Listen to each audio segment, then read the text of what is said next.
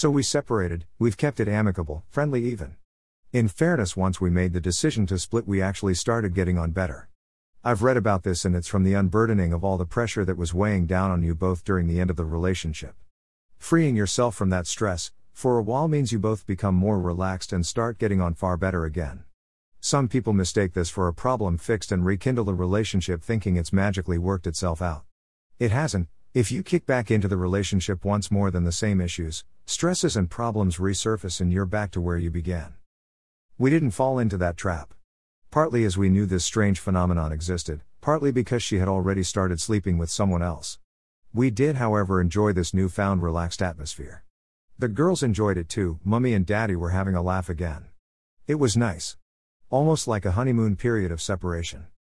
So here we are, separated but due to owning the house, stuck living together until we can sell this house and find two new ones. It's a challenge. We have set out that as far as the girls know, nothing has changed yet. They don't know we have separated, they probably have an inkling but don't understand what it means yet. They were excited when Daddy finally got to have his own bedroom in the house. We continue our co parenting, slowly bringing in changes to hopefully help prepare them for what's to come. We split bedtime so just one of us does the bedtime routine each night. We split wake ups. When we have an answer for them as to when we're selling the house and where everyone will be living, that's when we will tell them and have the big talk. It's not a talk I'm looking forward to.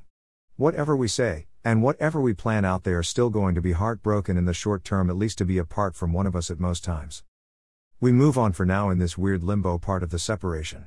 We aren't together, we are trying to maintain a friendship. We are trying to form what our future relationship will be, but while living under the same roof, it's almost a fake reality. This isn't what it'll be like going forward, we are almost hindered in progressing by being in each other's pockets still.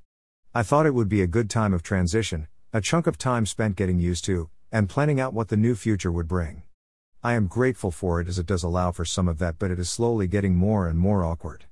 For me, I'm still furloughed, I've got no clear sign of returning to work in the near future. My life is completely out of kilter. Where I would normally be out for big chunks of the week, I'm here, barring exercise, 24 7. My wife's normal life is also completely different in terms of home life because I'm here, 24 7.